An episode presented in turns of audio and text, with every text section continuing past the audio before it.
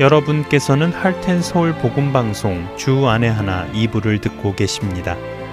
주 안에 하나 2부에는 신앙생활 속에서 생각해 볼 주제들을 나누어 보는 살며 생각하며와 은혜의 설교 그리고 구약 성경에 나오는 이스라엘 왕들의 이야기를 공부해 보는 왕들의 이야기가 준비되어 있습니다. 먼저 살며 생각하며로 이어집니다.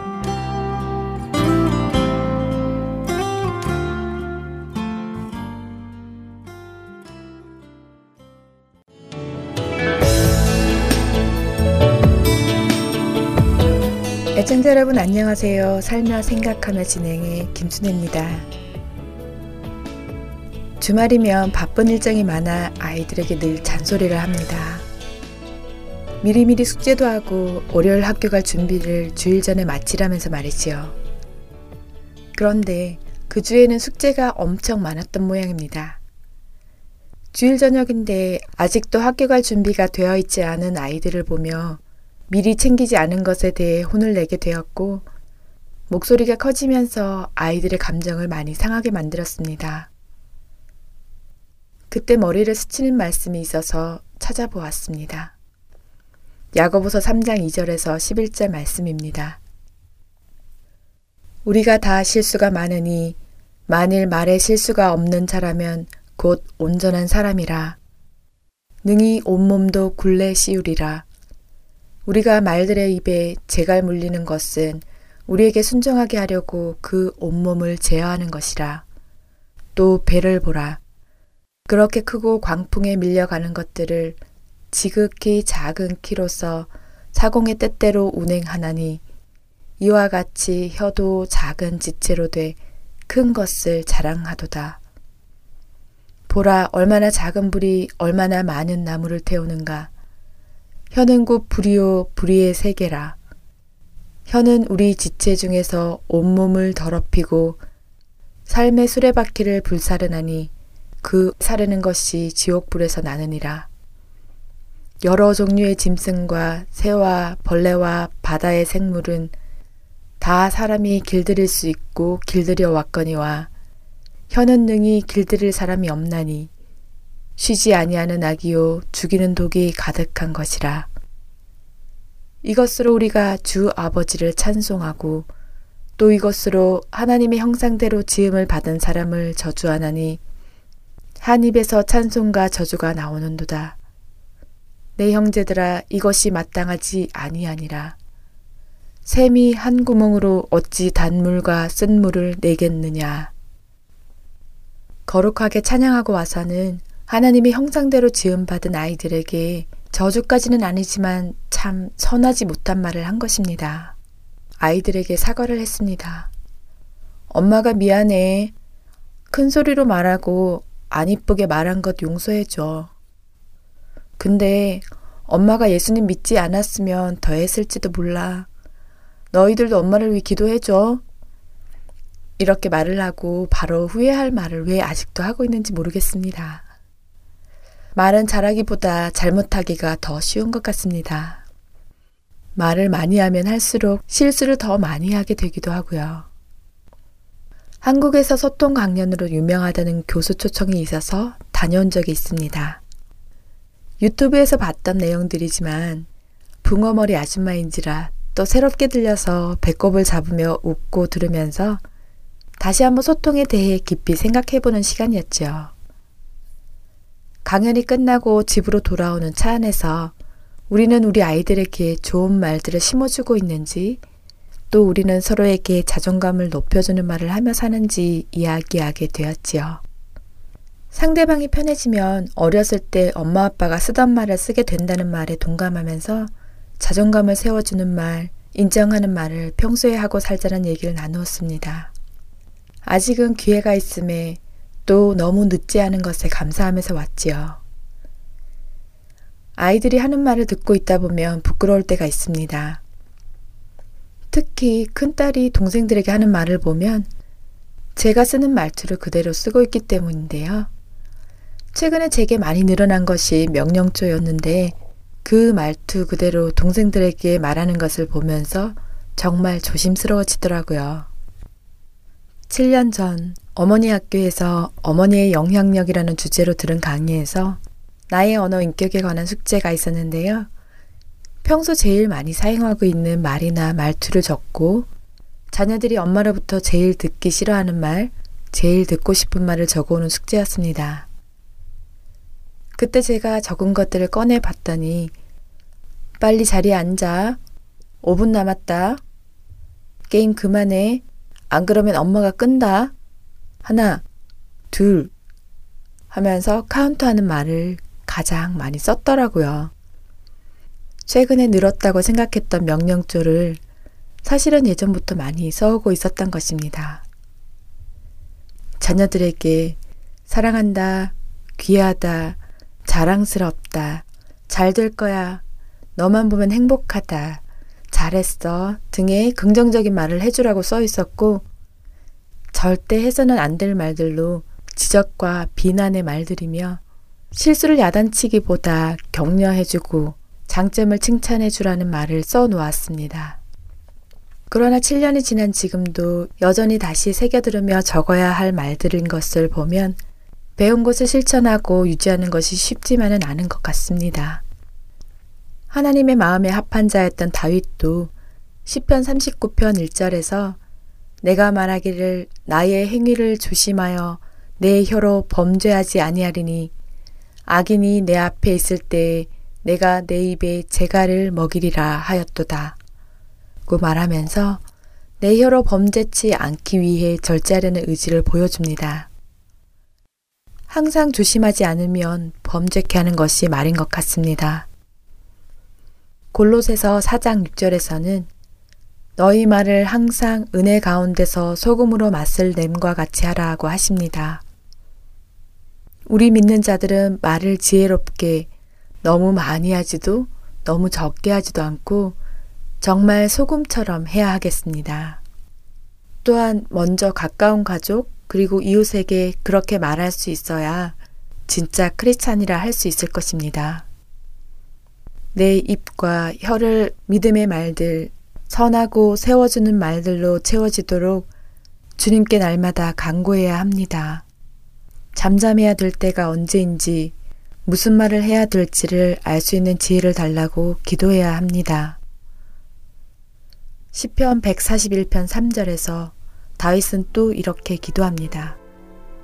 여호와여 내 입에 파수꾼을 세우시고 내 입술의 문을 지키소서. 이번 한 주간도 다윗의 기도처럼 내 입에 파수꾼을 세우시라고 기도하며 희망을 주는 말, 용기를 주는 말, 격려, 축복, 생명의 말과 선한 말들로 채워져서 서로를 세워가는 저와 애청자 여러분이 되시기를 소망합니다.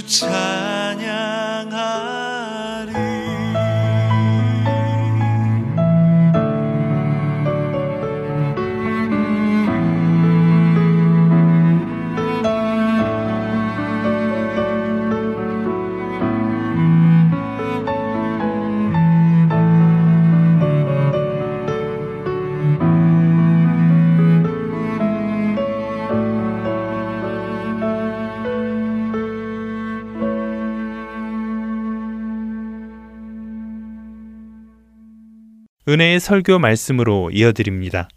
오늘 설교 말씀은 아틀란타 한비전 교회 이요셉 목사님께서 히브리서 6장 4절에서 12절의 본문으로 절대 포기할 수 없는 복음의 가치라는 제목의 말씀 전해 주십니다. 은혜의 시간 되시길 바랍니다.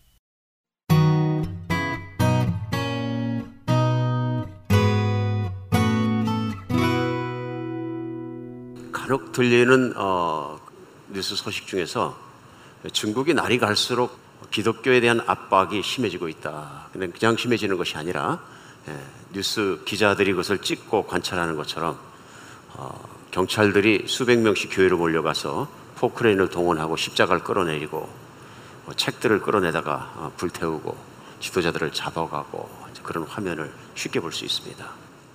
어, 요즘 그런 핍박의 현장 속에서 어, 생각나는 형제가 있었습니다. 안드레라는 형제님이 생각이 났습니다. 중국 갔을 때 만나게 됐는데요.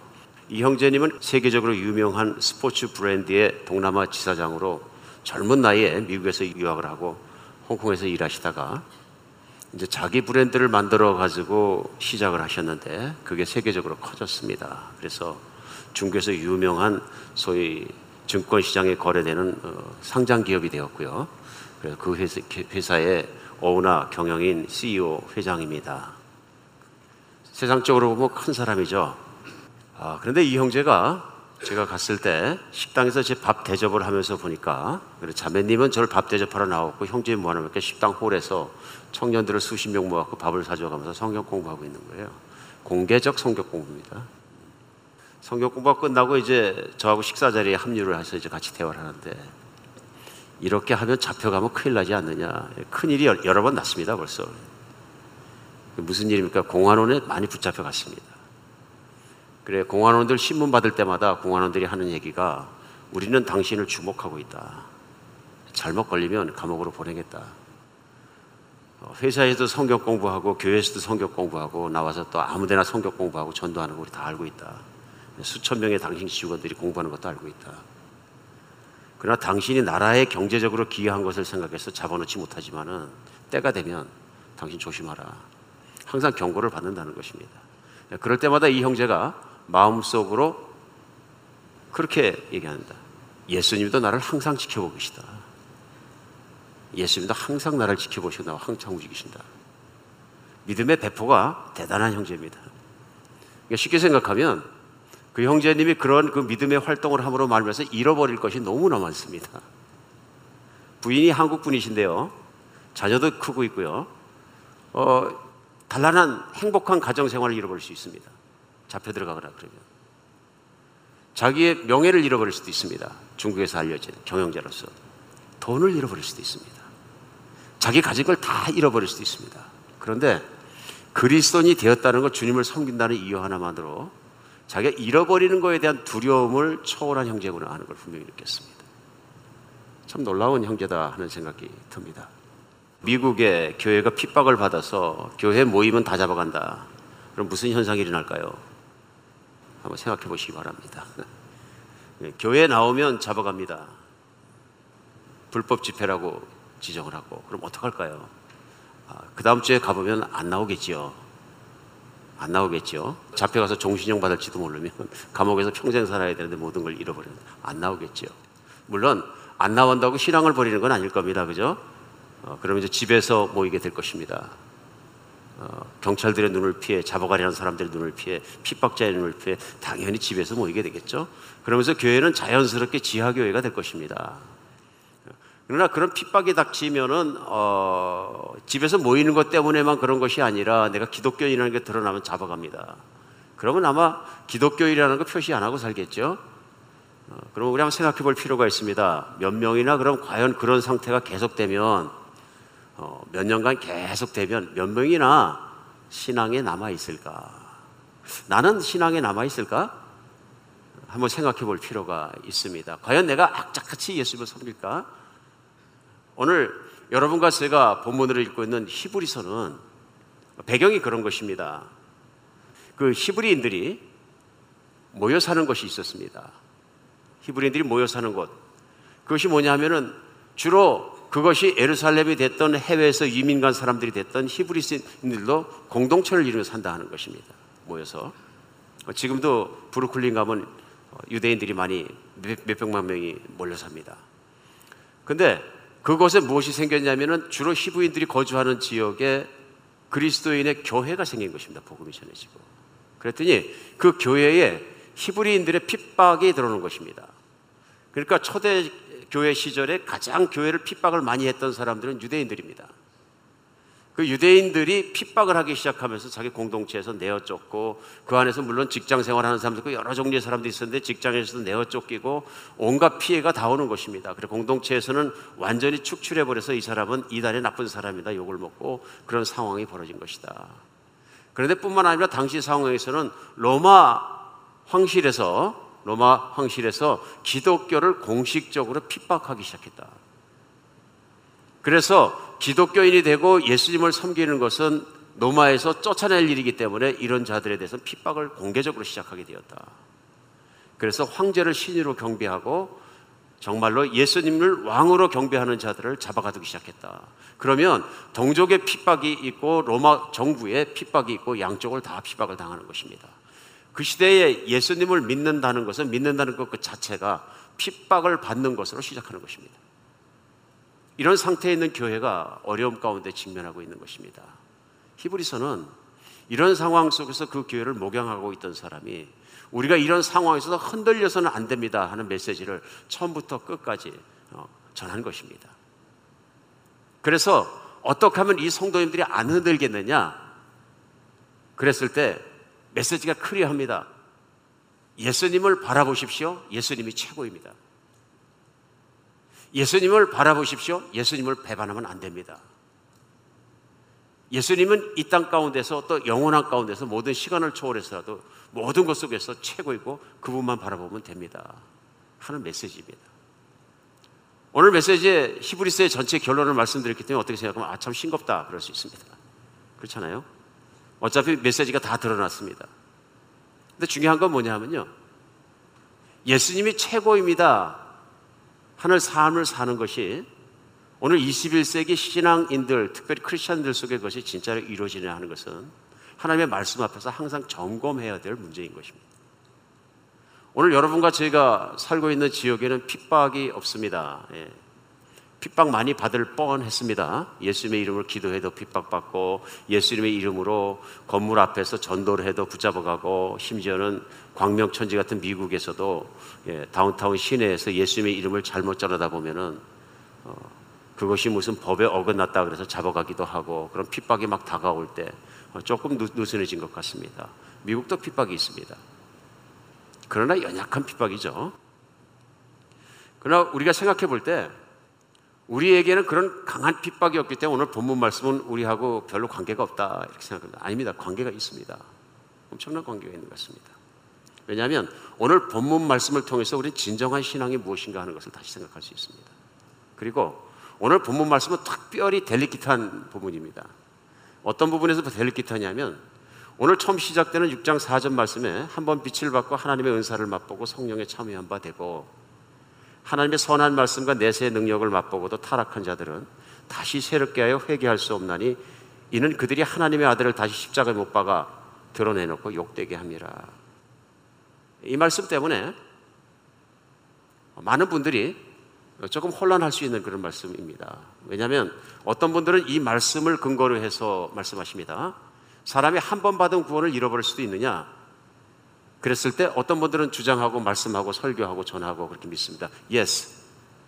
한번 구원을 받았을지라도 오늘 본문에 4절에서 6절까지 나오는 것처럼 타락한 자들은 새롭게 하여 회개할 수 없다. 그러므로 그런 사람들은 한 번 구원받은 걸 잃어버리고 나면 영영 지옥으로 떠내려간다. 이렇게 전하는 것입니다. 또 그렇게 배우는 것이고 그렇게 믿습니다. 그런가 하면 아주 많은 분들이 이 말씀을 해석하는데 어려움을 겪습니다. 난해한 구절이라 논쟁이 많다. 신학자들도 논쟁하고 목사님들도 논쟁하고 그러니까 힘들어합니다. 그래서 왕왕 설교 시간에 떠올라오지 않는 것이 흔한 일입니다. 네, 저는 하나님 앞에서 우리 히브리서를 들고 한 절 한 절 한 장 한 장 말씀을 전하다가 오늘 중요하다고 생각해서 하나님 앞에 진실로 기도하고 오늘 주일 강단에 서게 되었습니다. 성령이 저를 붙잡아 주시고 바른 깨달음과 바른 가르침이 교회를 하나님의 말씀 가운데 인도하시기를 간절히 바랍니다. 그러면 사실은 한국인 신앙인 중에서는 아주 많은 분들이 훨씬 많은 퍼센테이지가 한 번 받은 신앙은 절대로 구원은 절대로 잃어버리지 않는다 이렇게 믿고 있습니다. 그런데 그럼 그런 신앙이 오늘 본문 말씀에 붙잡혔을 때 해석하는데 어려움을 겪는 건 당연한 것입니다. 그렇죠? 왜냐하면 성경 말씀인데요. 오늘 성경 말씀은 잃어버린다고 말씀하시고 있거든요. 그러니까 어떤 분들은 이걸 해석하면서 이렇게 해석하십니다. 여기서 한 번 빛을 받고 하늘의 은사를 보고 성령에 참여한 바 되고 선한 말씀과 내세의 능력을 맛봤다는 사람은 진짜로 구원된 사람이 아니고 맛만 본 것이다. 그러니까 여기 보면 맛보고 맛보고가 두 번 나오거든요. 사절에 한 번 빛을 받고 하나의 은사를 맛보고 하나님의 선한 말씀과 내세의 능력을 맛보고도 이게 맛보고라는 얘기는 완전한 그리스도인이 못 되고 아직까지는 충분히 복음 가운데 들어가서 맛만 봤다 이런 얘기입니다. 근데 이런 사람들이 떠내려가면 결국은 못 믿는 사람이 된다. 근데 사실은 이 해석에도 제가 아무리 봐도 문제가 많습니다. 오늘 본문 말씀과 그 앞에 말씀과 그 앞에 5장 말씀과 4장 말씀과 3장 말씀과 2장 말씀과 역으로 가서 1장까지의 말씀은 잃어버린다는 말씀입니다. 받았던 구원을 잃어버린다는 말씀이 맞다 그런 얘기입니다. 오늘 표현 자체는. 이것이 예를 들면 어떤 사람 중에는 완전한 구원에 이룰 만한 믿음이 되지 못해서 환란과 핍박이 당했을 때 잃어버릴 것이다. 그러면 다시는 회복 못한다. 이런 논조가 아니라는 것입니다. 논조 자체가 흐름이. 그래서 이것은 어떻게 보면은 한 번 받은 구원은 절대로 잃어버리지 않는다 하는 것을 세팅해 놓고 본문을 그 렌즈로다가 봤기 때문에 이미 가지고 있는 내 생각을 가지고 그 말씀을 해석한 것이다. 말씀이 말씀 속에서 우리를 이해하게 하는 것이 아니라 객관적인 해석이 아니라 예, 어떤 신학적인 결정된 내용을 가지고 그 렌즈로 쳐다본 것이다. 이것은 저는 바른 해석을 할 수 없다 이렇게 생각합니다. 바른 해석은 히브리서 안에서 그 흐름 속에서 찾아내야 합니다. 그래야 객관적인 해석을 찾을 수 있는 것이죠. 그래서 어느 분이 오늘 본문을 들고 한 번 받은 구원은 잃어버릴 수도 있다. 한 번 받은 구원은 아니다. 잃어버릴 수 없는데 오늘 본문에 나오는 것은 그런 뜻이 아니다. 어떻게 해석했던 간에 중요한 것은 이것인 것 같습니다. 과연 히브리서를 쓴 히브리서의 저자, 곧 그 교회 히브리인들이 참석하는 교회 목회자, 설교자였습니다. 그럼 일정과 전체 흐름 속에서 봤을 때 이 저자는 관심이 무엇이었을까 하는 것입니다. 맞습니까? 오늘 한 명의 목회자로서 저도 목회자입니다만은 교회가 환란과 핍박 속에 들어갔을 때 무엇을 설교해야 될까? 어떻게 성도님들을 격려하고 정말 인도해서 배교하지 않고 하나님이 부르신 그 부르심의 끝까지 가게 해야 될까? 그것이 관심사겠죠, 물론. 그렇지 않습니까? 그리고 히브리서 전체도 통하는 맥을 통하는 것도 그것입니다. 그러므로 예수 그리스도를 바라보고 꼭 붙잡고 있으십시오 하는 내용이거든요. 그러니까 저자의 의도는 클리어합니다. 무엇입니까? 한 번 받은 구원의 그 가치를 구원의 정말 선물을 끝까지 붙잡고 있으면 됩니다. 이런 뜻입니다. 무슨 얘기냐면요. 한 번 받은 구원은 잃어버리는 건가 뭐 이런 건 아닌가 이런 신학적 질문에 대해서 히브리서를 쓰신 분은 관심이 없다 그런 얘기입니다. 이것은 후세에 철학적이고 신학적이고 공부 많이 하시는 분들께서 이런 설정을 해놓으니까 오히려 혼란해진 것 아닐까. 그래서 오히려 그런 퀘스천들이 그런 사고방식으로 생각하고 분석하고 해석하고 전하는 것들이 본문 말씀을 혼잡하게 하는 것은 아닌가 그런 생각을 하게 됩니다. 그러면 깨끗한 마음으로 모든 신학적인 모든 것을 다 내려놓고 본문을 클리어하게 해석할 때 무엇이냐 하는 것입니다. 그 말씀은 우리가 오늘 그렇게 대해야 되는 부분인 것 같습니다. 저는 이렇게 생각합니다. 오늘 본문 말씀을 통해서 히브리서의 기자, 그 바로 그 설교자가 전하고자 하는 핵심은 이것입니다. 예수님을 떠나서도 구원을 얻을 수 있는 그런 구원은 없습니다. 예수님밖에 없습니다. 그런 얘기입니다. 그러니까 사절에 한 번 빛을 받고 하늘의 은사를 맛보고 성령에 참여한 바 되고 하나님의 선한 말씀과 내세의 능력을 맛보았다 하는 것은 무엇입니까? 구원 받은 사람입니까? 안 받은 사람입니까? 아, 쉽습니다. 이건 구원 받은 사람만 느낄 수 있는 것입니다. 누구도 이것에 대해서 그래서 사실은 말할 수 없는 것이 히브리서 기자가 표현하고자 하는 것은 예수님을 만났다는 것은 무엇인가? 예수님을 만나면 무슨 변화가 일어나는가? 그럼 그 뒤에 오는 구원이란 무엇이거든요? 구원에 대해 설명하고 있는 것입니다. 그러니까 구원 받으면 어떻게 되느냐? 빛을 받는다 그런 얘기입니다. 빛이 진리죠. 세상은 어둠에 쌓여 있고 비진리와 거짓에 쌓여 있어서 하나님을 알지 못하고 하나님을 찾지 않는데 예수님이 이 땅에 오셔서 요한복음에 말씀하신 빛을 비춰주셨다 그런 얘기예요. 그런데 어떤 사람이냐 빛을 받았다 그런 얘기입니다. 빛을 받았다는 얘기는 그 빛 곧 예수 그리스도를 받아들였다 는 것입니다. 받아들인 순간에 무슨 일이 일어나냐면요. 세상에 내가 봐왔던 많은 비진리들이 없어지고 내 안에 예수 그리스도는 하나님이시고 구원자시고 하나님께서 보내신 그 아들이시라는 게 믿어지면서 그것이 진리로 받아들여진다 그런 얘기예요. 빛은 곧 진리입니다. 그래서 요한복음에서도 진리를 말할 때마다 곧 예수님이고 빛을 말할 때마다 곧 예수님이고 진리 곧 빛입니다. 빛 곧 진리이고요. 그러니까 오늘 한 번 빛을 받고 하늘의 은사를 또 그 다음에 맛봤다 하는 얘기 하나님의 선물을 맛봤다. 그것은 뭐냐면 죄를 용서하게 해주시는 놀라운 선물인 거죠. 죄를 용서받는 것은 내 노력이 아니라 하나님께서 예수를 믿을 때 주시는 선물이에요. 그 죄를 용서받게 하기 위해서 예수님께서 십자가에 못 박혀 죽으시고 피값으로 치르시고 그 피로 말미암아 내 죄가 구원받았다는 게 뭐냐면 이게 선물이거든요. 그러니까 여기서 은사를 맛보았다는 건 뭐냐면 구원의 은사예요. 그 과거에 내 죄가 용서함을 받는 놀라운 하나님의 선물을 받았다 그런 얘기예요. 그리고 성령에 참여한 바 되고 내가 회개하고 죄가 용서되고 예수님 안에 들어가고 깨끗해졌기 때문에 이제는 성령이 내 안에 오셔서 예수 그리스도와 함께 사는 길을 열어주셨다는 것이 성령의 은사에 동참한 것이거든요.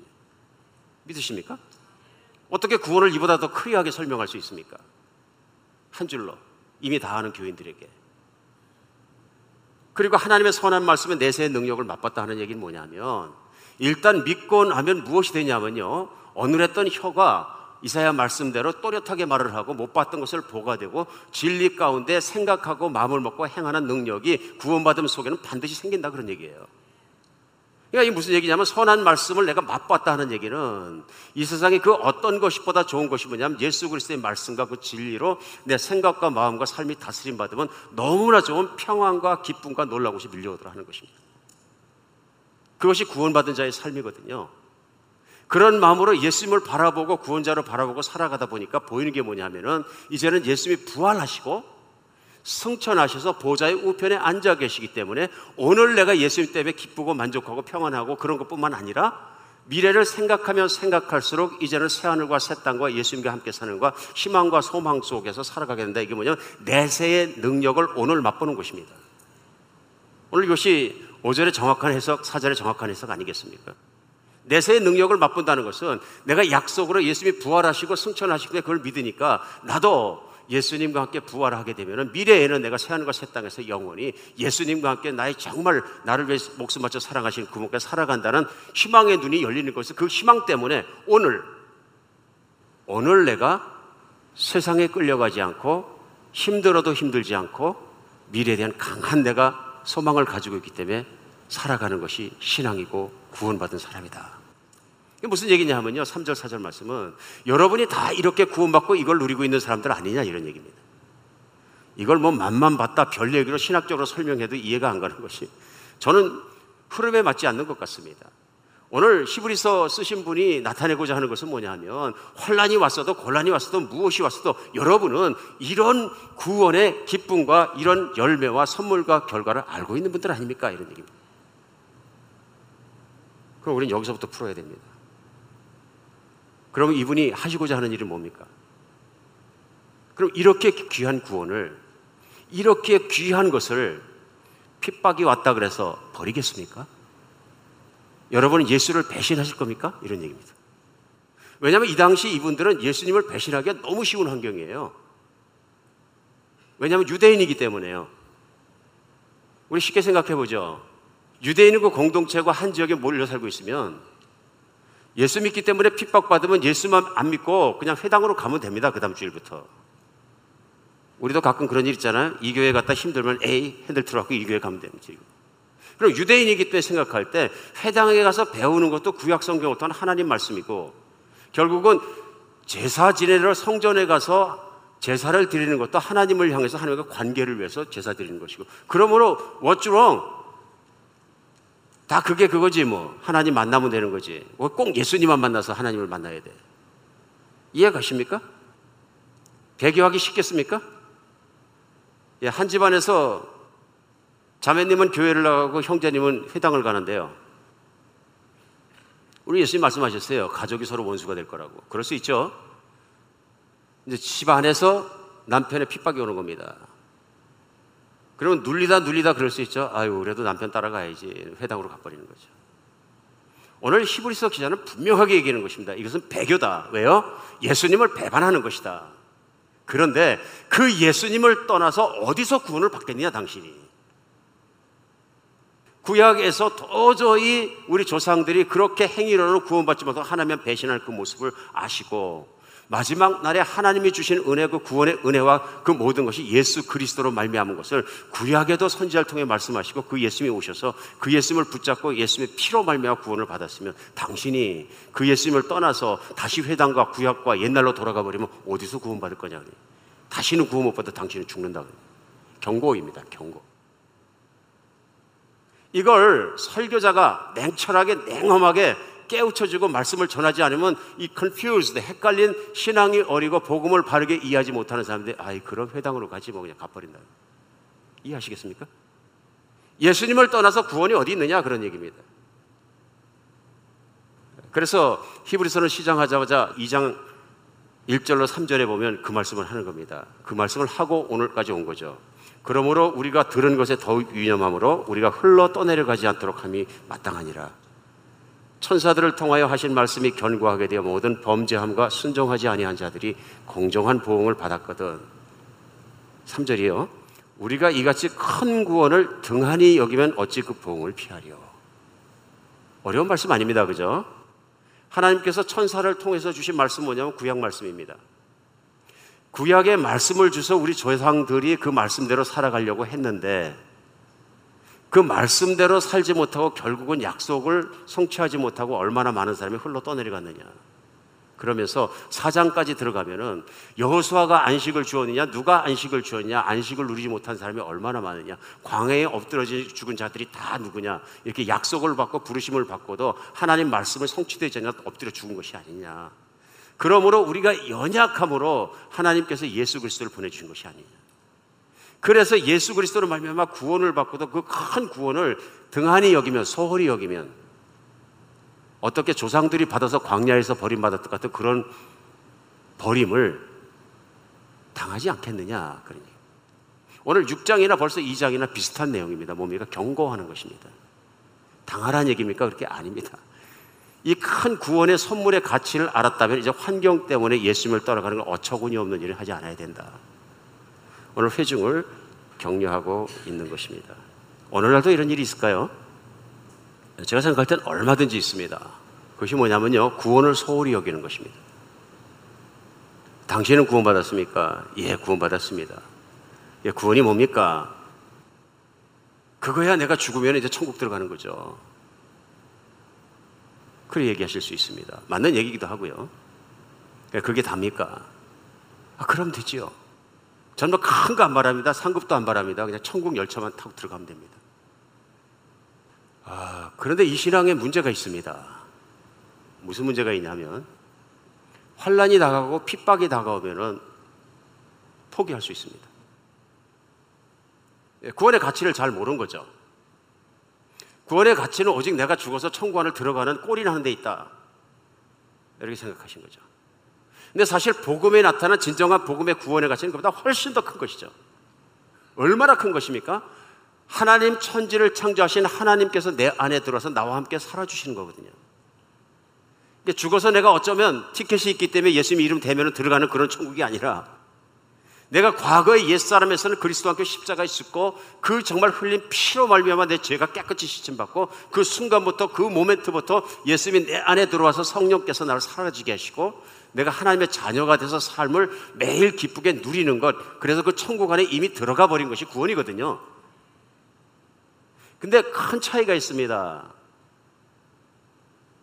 예수님을 믿어서 내가 하나님의 자녀가 되었고 하나님의 내 개런티가 되어 주셨고 하나님이 나를 인도해 주시고 나를 보호해 주시고 나를 위해서 공급해 주시고 나의 모든 것이 주신다는 그 진정한 믿음이 들어가 있으면 오늘 세계 속에서 핍박이 와도 유혹이 와도 이길 수 있습니다. 근데 구원이라는 건 내가 혹시 살다가 죽으면 천국 뛰어들어갈지도 모르니까 그거 티켓 받는 거야. 그러면 오늘 핍박은 못 이깁니다. 그래 심지어는 어떤 생각이 돼요? 오늘 핍박에서 살짝 피했다가 안 믿는다 그랬다가 죽기 직전에 다시 믿는다 그러면 쏙 들어가는 거지. 이건 구원을 소홀히 여기시는 겁니다. 성경이 말씀하시는 구원은 그것이 아닙니다. 성경이 말씀하시는 구원은 하나님의 아들 예수 그리스도와 십자가에 못 박혀 죽기까지 나를 위해 사랑하시고 목숨 바쳐 사랑하신 것을 나도 목숨 바쳐서 주님께 들어가서 그것을 목숨으로 생명으로 찾는 데 있습니다. 이게 진리이고요. 그래서 예수님께서 천국을 말씀하실 때 천국을 들어가는 종류의 사람은 한 종류 사람밖에 없다 그러시는 거예요. 그러면서 대표적으로 비유하신 게 뭐냐면 마태복음 13장에 나와 있는 반 네 가지 비유입니다. 주님은 천국을 항상 전했다고 제가 입버릇처럼 전하는 건 그 이유입니다. 천국은 마치 어떤 농부가 나가서 씨를 뿌리는 것 같다. 뿌렸는데 어떤 것은 길가에 떨어지고 어떤 것은 돌짝밭에 떨어지고 어떤 가시동풀에 어떤 것은 옥토에 떨어졌는데 밭이 다 다르다는 것입니다. 길가밭은 바로 배교했고 돌짝밭은 조금 있다가 잘 따라오다 배교했고 가시덩굴밭은 진짜 잘 믿는 것 같았는데 결국은 배교했다. 그 나머지 네 번째 옥토밭은 30배, 60배, 100배 결실하였느니라. 그럼 우리 생각할 때 천국은 어디입니까? 어떤 밭입니까? 다 천국밭인데, 그러니까 해석이 그렇게 할 경우 들어 다 천국밭인데 하나는 조금 여린 밭이고 믿음이 연약한 것이고 하나는 믿음이 좋은 것이다. 그래 교회는 믿음이 연약한 천국도 있고 똑같이 천국을 누리는 그리스도인들인데 열매를 많이 맺는 교인도 있다. 예수님 말씀은 그런 말씀이 아닙니다. 제가 볼 때는. 그렇게 해석하면 해석자도 문제가 있고 결국은 성도들을 나는 길가밭이라도 괜찮아. 천국만 들어가면 돼. 이게 구원을 소홀히 여기는 것입니다. 저는 이거 잘못된 해석이라고 생각합니다. 예수님이 천국을 푸실 때 천국은 오직 한 종류의 사람 것인데 옥토밭을 가진 자의 것이다. 그런 얘기입니다. 가시덩굴 밭이면 천국 못 들어간다는 얘기입니다. 무슨 얘기입니까? 대표적인 비유가 그거죠. 비유가 아닙니다. 실제 일어났던 일이 한 부자 청년이 예수님을 찾아와서 선생님이 제가 어떻게 영생을 얻으리까? 어떻게 영원히 살고 천국에 갈 수 있습니까? 하고 물어봅니다. 그러니까 계명을 지키라. 있으면 제가 어릴 때부터 십계명도 지키고 다 지켰습니다. 율법도 지키고. 그래? 그러면 내가 완전하고자 할진데 내 가진 재산을 다 팔아고 가난한 자 나눠주고 나를 와서 따라라. 근데 이 청년이 뭐라 그래요? 이 청년이 가진 것으로 많음으로 말미암아 갸우뚱갸우뚱하고 우울한 마음으로 돌아서서 갔더라. 그러자 예수님이 부자가 천국 들어가기 얼마나 어려운지 봐라. 낙타가 바늘구멍 들어가면 더 힘드니라. 제사들이 덜커덩했습니다. 무슨 말이십니까? 옥덮밥만 들어간다. 얘기. all or none. 이게 십자가입니다. 이게 십자가의 가치입니다. 이게 복음의 가치입니다. 그러니까 때때로 우리는 생각합니다. 나는 예수님 믿고 진짜로 예수님 따르면 예수님 따르다가 가끔 죄도 짓고 뒤집어지기도 하고 떠나기도 하고 막 그러는데 그럼 나는 가시덩굴밭이나 자갈밭이니까 전 천국 못 가나요? 그런 얘기를 하는 게 아닙니다. 최소한 진짜 천국이 되는 마음은 무엇이고 진짜 천국이 되는 사람은 무엇이냐면요. 나의 생명을 예수 그리스도께 넘겨줘야 되는 것입니다. 그래야 옥독밭이 되고 30배, 60배 천국의 열매들, 천국의 선물들을, 천국을 누리는 것을 내가 허락받는 것이다. 그게 구원을 소홀히 여기지 않는다. 그런 얘기입니다. 오늘 히브리스의 저자도 똑같은 마음으로 교인들에게 지금 챌린지 특별히 경고하고 있는 것입니다. 하나님의 구원이 얼마나 큰 것입니까? 여러분 체험해 보시지 않았습니까? 그럼 그럼에도 불구하고 그 구원을 버리고 예수님을 버리고 다른 곳으로 가시겠습니까? 이런 얘기입니다. 믿으십니까? 뭐 신학 가지고 따질 문제가 아니에요. 이, 이 말씀의 본질 자체가. 그래 신학 가지고 따지는 거 그것은 안 된다 그런 얘기입니다. 성경은 이런 경고가 수도 없이 많습니다. 사도 바울조차도 사도 바울의 서신들을 읽다 보면 이런 경고가 수도 없이 많고 자신에게 적용합니다. 내가 복음을 전하지 않으면 하나님께로부터 저주를 받겠습니다. 여러분 생각해 보세요. 그러면 사도 바울이 믿음으로 구원받는다고 로마서를 어디서 잔뜩 말씀해 놓고 자기가 복음 보내지 않으면 행위가 아니면 하나님께 저주받는다는 얘기인가? 어, 그러면 그런 신학과 부딪히지 않느냐? 너무 신학 신학하다 보니까 그걸로 간 거예요. 그런 얘기가 아니죠. 내가 하나님이 주신 나에게 주신 사명 이방인에게 복음 전하는 그 사명을 안 한다면 내가 예수를 버리는 것이라 이런 얘기죠. 내가 그 감사를 불러주심을 내가 어찌 버릴 수 있으리요 하는 데에 대한 표현입니다. 이해 가십니까? 신학적으로 사도 바울이 그럼 열심히 하고 복음 전하면 버림받는다는 얘기인가 보다. 그걸 가지고 신학으로 싸울 문제가 아니다 그런 얘기입니다. 표현 자체가 어떻게 내가 그 은혜를 나를 부르신 은혜를 버리고 내가 그러겠냐? 차라리 내가 그러면 저주받아서 예수께 버림받지. 안 그렇겠느냐?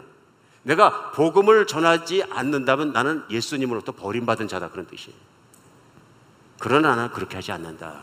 내 목숨을 바쳐서라도 그분의 불러주심을 감사하고 사도된 것을 감사하고 그분의 복음을 죽기까지 전한다 이런 거죠. 강조점은 그건 거죠.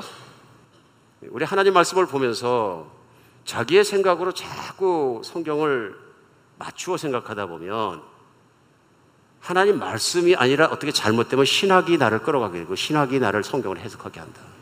위험한 거죠. 오늘 말씀은 하나님의 복음의 가치를 알면 예수 그리스도를 알면 돌아서지 않습니다. 뒤돌아서지 않겠네. 그거죠.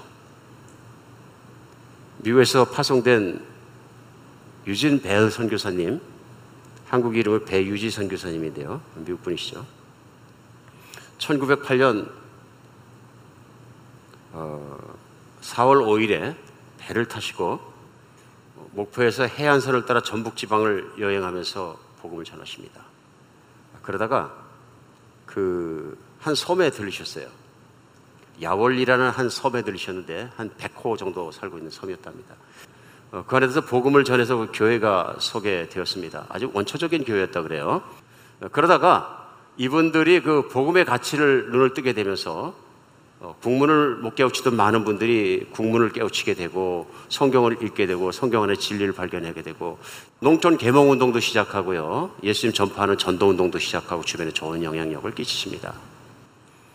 근데 특별히 이분들이 성경을 서로 읽게 되고 예수님을 받아들이고 복음의 가치를 보면서 당시에 신사 참배 문제가 시골까지 밀려 들어옵니다.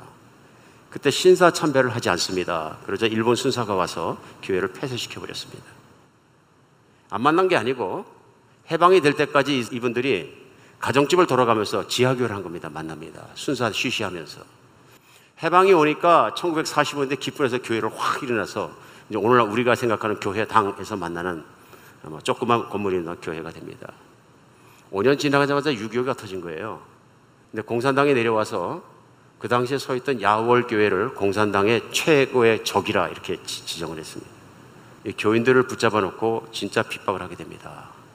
그러면서 그 당시에 교인을 한 명 한 명 죽이기 시작합니다. 놀라운 일이랍니다. 아이들까지 배교하지 않았고요. 그래 결국은 공산당이 이들을 어, 수문에 목을 메어서 죽이기도 하고 물에 빠쳐 죽이기도 하고 죽창으로 죽이기도 하고 죽입니다.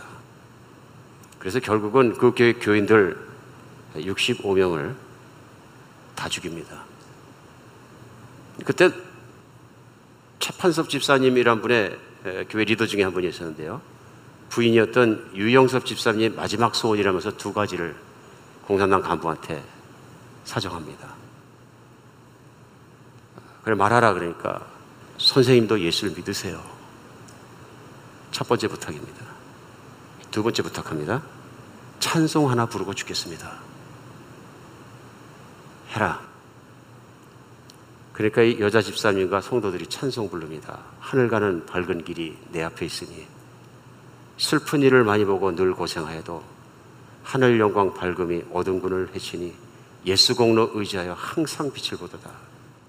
내가 걱정하는 일이 세상에 많은 중에 속의 근심, 밖의 걱정 늘 시험하여도 예수의 보배로운 피 모든 것을 이기니 예수 공로 의지하여 항상 빛을 보도다. 내가 빛을 봤는데, 빛을 받았는데, 이거 포기하겠느냐? 이 노래 부르고 순교하시다. 이 노래 끝나고 기쁜 마음으로 순교하셨다. 내가 천성 바라보고 가까이 왔으니 아버지의 영광 집에 쉴 마음이 있도다. 나는 부족하여도 영접하실 터이니 영광 나라 계시니 그 우리 구주 예수라. 우리 정말로 깨끗한 신앙, 십자가의 가치, 예수님의 가치, 구원의 가치, 그 놀라운 것을 늘 생각하면서 이길 수 있는 여러분과 제가 되었으면 좋겠습니다. 중국이나 현재 겪고 우리 형제들이 겪고 있는 중동권이나 이런 데 같은 핍박은 우리에게 없습니다.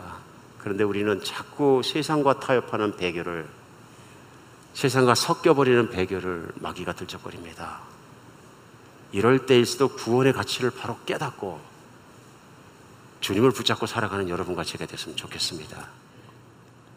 오늘 본문 말씀 가운데 우리가 예수님을 떠나서는 어디도 구원받을 수 없습니다. 분명히 말씀하신 것 외에도 마지막으로 두 번째 하나님의 약속은 반드시 이루어진다는 것을 강조합니다. 그래 반드시 성경 안에는 경고가 있고요. 두 번째 따라오는 것이 뭐냐면 격려입니다. 이 말씀 뭐냐면 한 번 받은 구원은 잃어버리지 않습니다. 하는 메시지가 여기 있는 것입니다. 10절에 하나님이 불의치 아니하사 너희 행위와 그의 이름을 위하여 나타난 사랑으로 이미 성도를 섬긴 것과 이제도 섬기고 있는 것을 잊어버리지 아니하시니라. 하나님께서 내가 믿음의 행위를 한 것들을 다 지켜보고 계시고 그것이 하나님께서 주신 것이고 내가 특별히 또 교회 안에서 다른 성도들을 위해서 섬기고 한 것이 하나님을 사랑하고 믿고 따르기 때문에 한 것을 하나님이 잊어버리지 않다. 불의치 아니하사 이 단어가 중요합니다. 하나는 하나님은 의로우신 분이시라. 그 얘기는 뭐냐면요. 하나님의 의는 약속을 지키신다는 것을 포함하고 있는 것입니다. 하나님의 약속은 이것이 누구들 내 아들 예수의 피로 깨끗함 받고 내 아들 예수를 구주로 영접하고 예수를 믿는 자는 내가 반드시 마지막 날에 다시 살리고 내가 반드시 내 자녀를 삼고 하겠다 하는 것이 하나님의 약속이라는 것입니다. 하나님 불이치 아니하시다. 11절에 그 오늘 도전하고 격려하는 것은 우리가 간절히 원하는 것은 너희 각 사람이 동일한 부지런을 나타내어 끝까지 소망의 풍성에 이르고 마지막 절이요. 12절. 게으르지 아니하고 믿고 오래 참음으로 말미암아 약속들을 기업으로 받는 자들 본받는 자가 되기를. 핍박을 이기고 유혹을 이기고 모든 것을 이기고 그 약속을 받는 자가 되라. 이것은 하나님의 약속입니다. 하나님의 약속입니다 예수님께서 요한복음 11장 25절로 26절을 보면 이렇게 말씀하시는 거예요. 예수께서 나는 부활이요 생명이니 나를 믿는 자는 죽어도 살겠고 무릇 살아서 나를 믿는 자는 영원히 죽지 아니라 내가 이것을 믿느냐. 요한복음 6장 39절입니다. 나를 보내신 이의 뜻을 행하려 함이니라 나를 보내신 이의 뜻은 내가 내게 주신 자 중에서 내가 하나도 잃어버리지 아니하고 마지막 날에 다시 살리는 이것이니라. 예수님의 소원이 무엇이냐면요. 예수님을 믿는 사람, 아버지가 예수님께 주신 사람, 예수님을 따르는 사람 마지막 날에 한 명도 잃어버리지 않고 살리는 게 예수님의 뜻입니다. 안심하십니까? 그러기 위해서는 예수님이 어떤 분이신지, 나를 위해 무슨 일을 하셨는지 분명히 알아야 된다는 것입니다. 그런 사람만 개런티 해 주신다는 것이죠. 한 번 받은 구원은 잃어버리지 않는 것만이 아니라 하나님의 말씀의 약속을 통해서 영원히 유효한 것입니다. 그래서 오늘 본문인 히브리서의 기자는 3장 가면은 이렇게 말하고 있는 것입니다. 히브리서 3장 14절에 이렇게 도전하고 있습니다. 우리가 시작할 때 확실한 것을 끝까지 견고히 잡고 있으면 그리스도와 함께 참여한 자가 되리라. 믿음은 끝까지 붙잡고 있는 것입니다. 그런데 끝까지 붙잡고 있는 힘을 그 십자가의 사랑을 그 보혈의 은혜를 그 부활의 능력을 그 성령의 능력을 분명히 믿는 right conversion 예수님을 분명히 믿고 따르고 그분이 주님이 되신 사람에게는 하나님이 붙잡으신다 그럽니다. 대표적인 기도가 우리 대제사장 기도 예수 그리스도의 요한복음 17장에 나오는 기도입니다. 아버지여 감사합니다. 그들이 원래는 아버지의 것인데 저에게 주셨습니다. 옳습니다. 아버지의 뜻은 이들을 보존하여 마지막 날에 살리는 다 그것입니다. 하나님 아버지 내가 간절히 기도하니 이들을 세상에서 보존하여 주시옵소서. 흘러 떠내려가지 않게 하여 주시옵소서. 세상에 들어가지 않게 하여 주시옵소서. 핍박에도 굴하지 않게 하여 주시옵소서. 유혹에 무릎 꿇지 않게 하여 주시옵소서. 하, 아버지 나라의 그 천국의 가치를 알아보게 하여 주시옵소서. 아버지 그래서 이들을 마지막 날에 나와 함께 살게 하여 주시옵소서. 이게 기도입니다. 유명한 기도입니다. 예수님이 지금도 보좌의 우편에서 기도하시는 내용이 그것입니다. 이들을 세상에 흘러 떠내려가지 않게 해 주시옵소서.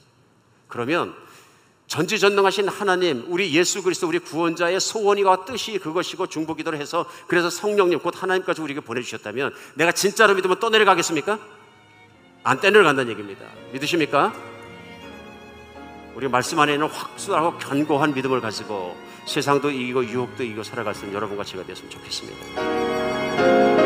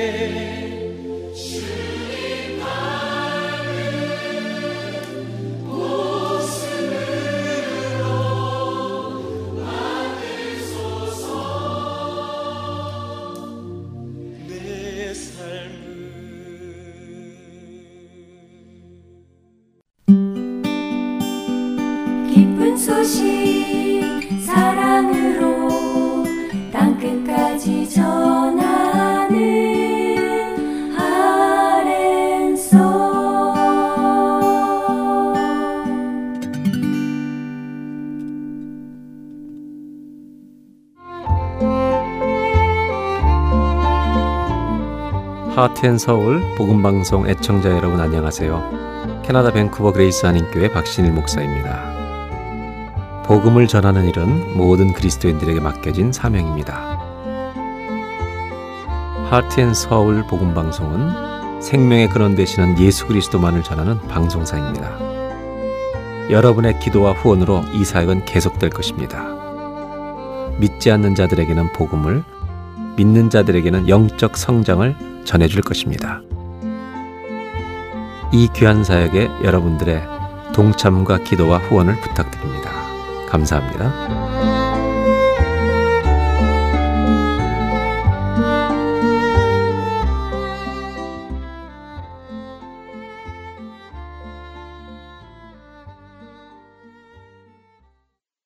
계속해서 왕들의 이야기 보내드립니다.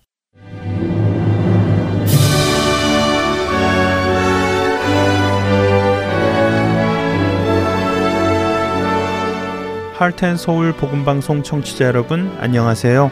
왕들의 이야기 진행의 김민석입니다.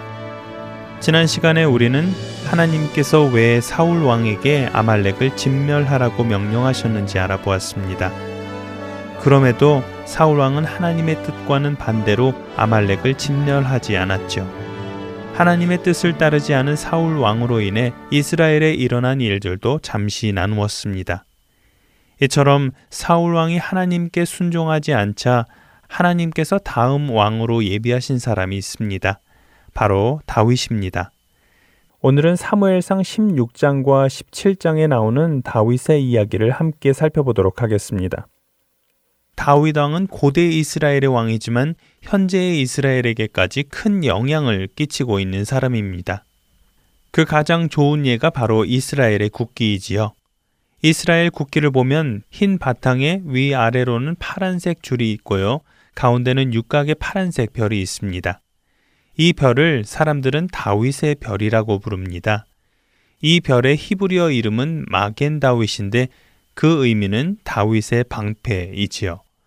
그러니까 다윗의 방패 모양이 별처럼 생겼다고 해서 다윗의 별이라고 부르는 것입니다.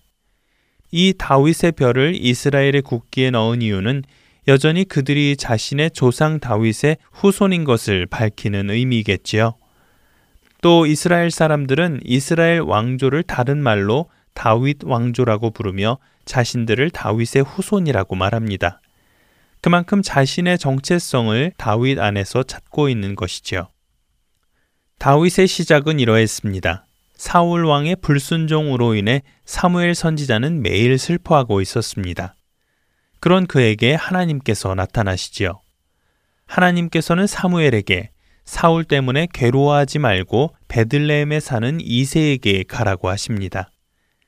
그의 아들들 가운데 왕이 될 사람을 선택해 놓았다고 하시면서 말이지요. 사무엘상 16장 1절 말씀입니다. 여호와께서 사무엘에게 이르시되 내가 이미 사울을 버려 이스라엘 왕이 되지 못하게 하였거늘 내가 그를 위하여 언제까지 슬퍼하겠느냐? 너는 뿔에 기름을 채워 가지고 가라. 내가 너를 베들레헴 사람 이세에게 보내리니 이는 내가 그의 아들 중에서 한 왕을 보았느니라 하시는지라.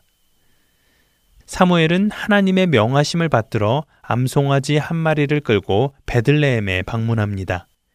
그리고 거기서 하나님께서 말씀하시는 사람, 양을 지키고 있던 이세의 여덟째 아들 다윗을 만나게 되지요. 다윗은 수금을 타고 시를 짓는 감수성이 풍부한 소년이었을 뿐만 아니라 양떼를 공격하는 사자와 곰을 죽여 그 입에서 양을 꺼낼 정도로 용맹하기도 했습니다. 그리고 무엇보다 그는 하나님을 믿고 의지하는 자였습니다. 사무엘은 다윗의 머리에 기름을 붓습니다. 학자들에 의하면 이때 다윗의 나이가 대략 15살에서 17살 정도였다고 하네요. 이 즈음 사울 왕은 하나님의 영이 떠나고 대신 하나님께서 부리시는 악한 영에게 괴롭힘을 당하고 있었습니다. 또한 사무엘 선지자가 떠난 곳에 시르에 빠져 우울증까지 앓고 있었죠. 그런 사울 왕이 마침 다윗이라는 소년이 수금 실력이 대단하다는 소문을 듣게 됩니다. 사울 왕은 수금 연주로라도 위로를 받고 싶어 다윗을 불러 자신에게 연주를 하게 하지요. 물론 다윗의 연주는 사울 왕에게 많은 위로를 주었습니다. 이때부터 다윗은 사울 왕의 총애를 받기 시작하였고 사울 왕 가까이에서 수시로 연주를 하게 되었습니다. 게다가 사울 왕의 무기까지 다윗이 관리하게 되지요. 그렇다고 다윗이 궁에 완전히 정착하여 살고 있었던 것은 아니었습니다.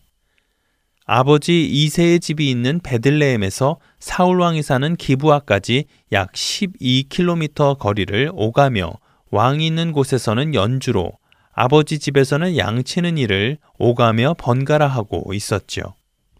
그런데 바로 이러한 때에 블레셋이 또다시 이스라엘을 쳐들어옵니다. 이번에는 블레셋이 거대한 장수 골리앗을 앞세우고 이스라엘을 쳐들어오지요. 그리고 바로 여기서 우리가 익히 아는 다윗과 골리앗의 대결이 펼쳐집니다. 골리앗은 엄청나게 큰 거인 장수였습니다. 키가 6 규빗하고도 한 뼘이나 더 되는 거구였지요. 이것을 지금의 단인 미터로 환산하면 약 2.8m에서 2.9m 정도인데요. 이런 거대한 장수가 갑옷을 입고 거대한 무기를 가지고 이스라엘 사람들 앞에 모습을 드러냈으니 이스라엘 사람들 중에는 그를 대항하려는 자가 아무도 없었던 것이 당연했는지도 모릅니다. 하지만 이러한 때 환경을 보고 나아가는 것이 아니라 하나님의 이름으로 나아가는 소년이 있었습니다. 바로 다윗이지요. 그는 갑옷도 걸치지 않고 시냇가에 돌멩이 다섯 개 그리고 물매를 가지고 거대한 골리앗 앞에 섰습니다. 여기서 다윗이 골리앗을 쓰러뜨릴 때 썼던 물매가 어떤 것인지 잠시 살펴보겠습니다. 물매는 가운데에 가죽 주머니가 있고 그 가죽 주머니를 중심으로 양쪽에 긴 줄이 붙어 있는 무기를 말합니다. 사용 방법은 이 가죽 주머니에 돌을 넣고 양쪽 줄 끝을 잡아 휙휙 돌리다가 한쪽 줄을 놓으면 되는데요. 한쪽 줄을 놓는 순간 돌이 총알처럼 날아가는 원리를 이용한 무기인 것이지요. 생각해보면 애들 장난감 정도로 느껴질지는 모르지만 당시에는 이것이 좋은 무기 중 하나였다고 합니다. 칼이나 창보다 들고 다니기 간편하여서 전쟁에서도 아주 유용하게 사용되었다고 하네요. 심지어 당시에 궁수 부대가 있었던 것처럼 물매 부대도 있어 궁수들과 함께 적군을 공격하는 일도 많았다고 합니다. 보통 성벽 위에서 방어하는 적군을 제거할 때 이 물매 부대가 큰 활약을 하였다고 하는데요. 이 물매 부대 병사들이 날린 돌이 날아가는 거리가 약 90m에서 100m였고 속도는 시속 160km였다고 하니 야구 투수가 강속구로 던지는 공보다 더 빠르게 날아가는 위력적인 무기인 셈입니다. 그래서인지 이 무기는 수많은 나라에서 사용되었다고 합니다. 나라들마다 명칭도 다양한데요. 한국에서는 순 우리말로 물매, 물인매 또는 줄팔매라고도 하고 영어로는 sling, 일본에서는 투탄데라고 부른다고 합니다. 고대 그리스에서는 이것을 캐스트로스라고 불렀다고 하고요. 이처럼 물매는 이스라엘에서뿐만 아니라 지중해 일대의 민족이나 로마 용병들, 시실리, 페르시아, 이집트, 수리아에 이르기까지 널리 사용되는 무기였습니다. 다시 다윗과 골리앗의 대결로 돌아와서요. 그런데 이렇게 좋은 물매라는 무기가 있음에도 불구하고 이스라엘 군과 블레셋 군의 대치는 길어졌고 대치 40여일 만에 골리앗과 싸우겠다고 처음으로 대적하러 나선 사람이 바로 소년 다윗이었던 것입니다. 그러니 블레셋 군은 이스라엘을 얼마나 우습게 여겼을까요? 어쩌면 이 둘을 바라보는 블레셋 진영의 사람들이나 이스라엘의 진영의 사람들이나 똑같은 생각을 하고 있었는지 모릅니다. 겉으로 보이는 힘의 차이를 바라보며 누구나가 다 당연히 골리앗이 이길 것이라 예상했겠지요. 그러나 이런 분위기 가운데서도 다윗은 눈앞에 보이는 상황에 주눅들지 않고 믿음을 가지고 당당히 전투에 임하여 골리앗을 응수했습니다. 너는 칼을 차고 창을 메고 투창을 들고 나왔으나 나는 이스라엘 군대의 하나님, 망군의 하나님 이름을 의지해 나왔다고 당당하게 말하면서요. 눈에 보이는 것들 앞에서 흔들리지 않는 믿음을 가진 다윗의 이야기. 왕들의 이야기 다음 이 시간에 계속해서 나누도록 하겠습니다. 안녕히 계세요.